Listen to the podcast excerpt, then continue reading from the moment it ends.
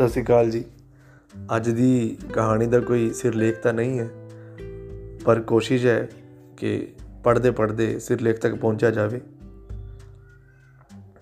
ਕਿਸੇ ਉੱਡਦੀ ਚੀਲ ਦੀਆਂ ਅੱਖਾਂ ਵਿੱਚ ਦੇਖਣ ਨਾਲੋਂ ਚੰਗਾ ਹੈ ਕਿਸੇ ਸਹਿਮੇ ਸ਼ਿਕਾਰ ਦੀਆਂ ਅੱਖਾਂ ਵਿੱਚ ਦੇਖਿਆ ਜਾਏ। ਤਾਂ ਹੋ ਸਕਦਾ ਹੈ ਸਾਨੂੰ ਉਸ ਖੋਫ ਦਾ ਅਹਿਸਾਸ ਹੋਏ ਜੋ ਖੋਫ ਅਸੀਂ ਮਹਿਸੂਸ ਨਹੀਂ ਕਰਦੇ। ਕਿਸੇ ਉੱਡਦੇ ਉਕਾਬ ਨੂੰ ਦੇਖਿਆ ਜਾਏ ਤਾਂ ਜੀਵਨ ਸ਼ੈਲੀ ਦੀ ਸਿੱਖ ਮਿਲਦੀ ਹੈ।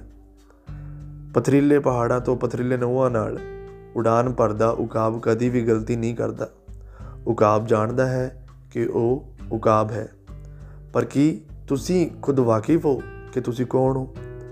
ਸ਼ਾਇਦ ਤੁਸੀਂ ਹਵਾ ਵਿੱਚ ਫੈਲੇ ਧੂਏ ਦੇ ਬੱਦਲਾਂ ਨੂੰ ਵੇਖਣ ਵਿੱਚ ਹੀ ਰੁੱਝੇ ਹੋਏ ਜਾਂ ਫਿਰ ਤੁਹਾਨੂੰ ਵੱਧਦੀ ਹੋਈ ਧੁੱਪ ਚੁੱਭਦੀ ਹੈ ਜਾਂ ਫਿਰ ਸ਼ਾਮ ਦੀ ਹਸੀਨ ਲਾਲਗੀ ਦੇਖ ਤੁਹਾਡਾ ਮਨ ਵੀ ਜਾਂ ਪੀਣ ਨੂੰ ਕਰਦਾ ਹੈ।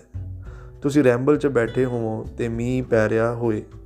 ਤੁਸੀਂ ਟਕੇ ਹੋਏ ਓਵਰਕੋਟ ਦੀਆਂ ਜੇਬਾਂ ਵਿੱਚ ਹੱਥ ਪਾ ਕੇ ਟਹਿਲ ਰਹੇ ਹੋਵੋ।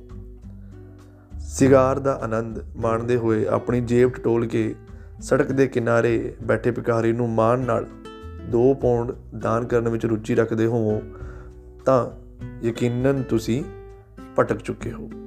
ਰਸਤੇ ਤੋਂ ਨਹੀਂ, ਉਸੇ ਹੀ ਰਸਤੇ ਤੋਂ ਜਿੱਥੇ ਕਦੇ ਕਿਸੇ ਰੇੜੀ ਤੋਂ ਚਾਹ ਦਾ ਪਿਆਲਾ ਪੀਤਾ ਸੀ ਅਤੇ ਸ਼ੁਕਰਾਨੇ ਵਜੋਂ 2 ਪੌਂਡ ਵੱਧ ਦੇ ਠਹਾਕੇ ਲਗਾ ਕੇ ਚਾਹ ਪੱਤੀ ਦੇ ਦਾਣੇ-ਦਾਣੇ ਦਾ ਸ਼ੁਕਰਾਨਾ ਮਜ਼ਦੂਰ ਨੂੰ ਕਰ ਰਹੇ ਸੀ। ਸ਼ਾਇਦ ਉਹ ਚੋਗਾ ਕਬੂਤਰ ਲੈ ਗਿਆ ਹੈ, ਜੋ ਤੁਸੀਂ ਰੱਖਿਆ ਸੀ, ਕਿਉਂਕਿ ਕਬੂਤਰ ਆਪਣਾ ਕੰਮ ਭਲੀ ਭਾਂਤ ਜਾਣਦਾ ਹੈ, ਤੁਸੀਂ ਨਹੀਂ। ਜਾਂ ਸ਼ਾਇਦ ਸੜਕ ਕਿਨਾਰੇ ਪਏ ਉਸ ਪੱਥਰ ਨੂੰ ਤੁਸੀਂ ਗੌਰ ਨਾਲ ਤੱਕਿਆ ਹੀ ਨਹੀਂ ਜਿਸ ਉੱਪਰ ਰਾਹਾਂ ਦੀ ਧੂੜ ਵੀ ਸਾਰ ਨਾ ਪੁੱਛੀ।